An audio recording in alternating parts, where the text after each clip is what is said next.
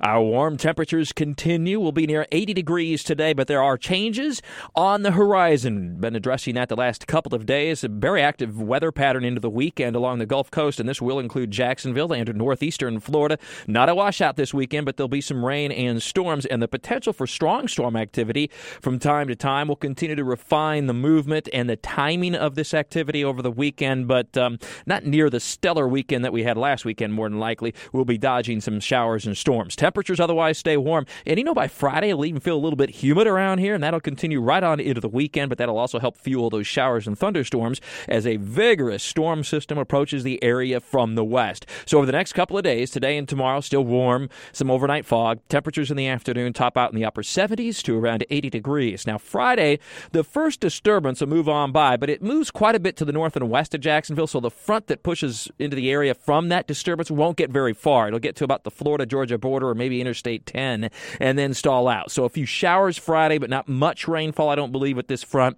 Uh, and to temperatures stay warm. We'll be near 80 degrees on Friday. And, and again, it feels even a little sultry, believe it or not, on Friday. And then that sets the table up for the stormy weekend. The front goes back to the north Friday night into Saturday, but it'll be close enough as another disturbance moves by to produce some showers and thunderstorms during the day on Saturday.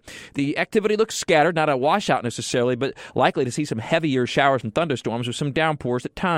Then we'll catch a little bit of a break later Saturday night into probably a good part of the day on Sunday. Again, right now, still trying to time this out a little bit, but it's looking like the highest threat for storms may end up being overnight on Sunday, but maybe beginning as early as the late afternoon, especially to the west of Jacksonville. So in the meantime, it'll be a breezy and another very warm day as temperatures soar to near 80 degrees. That's helping to add that fuel to the showers and thunderstorms late Sunday, Sunday night into early Monday. And then once that front swings through here, we finally turn cooler early next week. High temperatures will be in the 60s.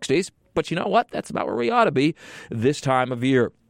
And this approaching storm system for the weekend will produce quite a bit of severe weather the way it looks in the lower Tennessee Valley south to the Gulf Coast on Friday, Saturday, and Sunday. So if you have any travel plans to the west, keep that in mind. Uh, this could be quite a setup for severe weather. Uh, one of the more classic wintertime setups with a very warm, humid air mass pulling northward off the Gulf of Mexico combined with a very, very strong upper level disturbance. That means extra strong upper level winds, which could help make these storms all that much more intense that'll be developing off to the west and to the northwest of Jacksonville. So travel west on Interstate 10 or northwest into Georgia, Alabama, Mississippi, maybe as far north as Tennessee. Something to consider as we head toward the end of the week and the weekend. With all your weather all the time, I'm Chief Meteorologist Mike Buresh from the CBS 47 and Fox 30 Action News Jax First Alert Weather Center for News 1045 WOKV.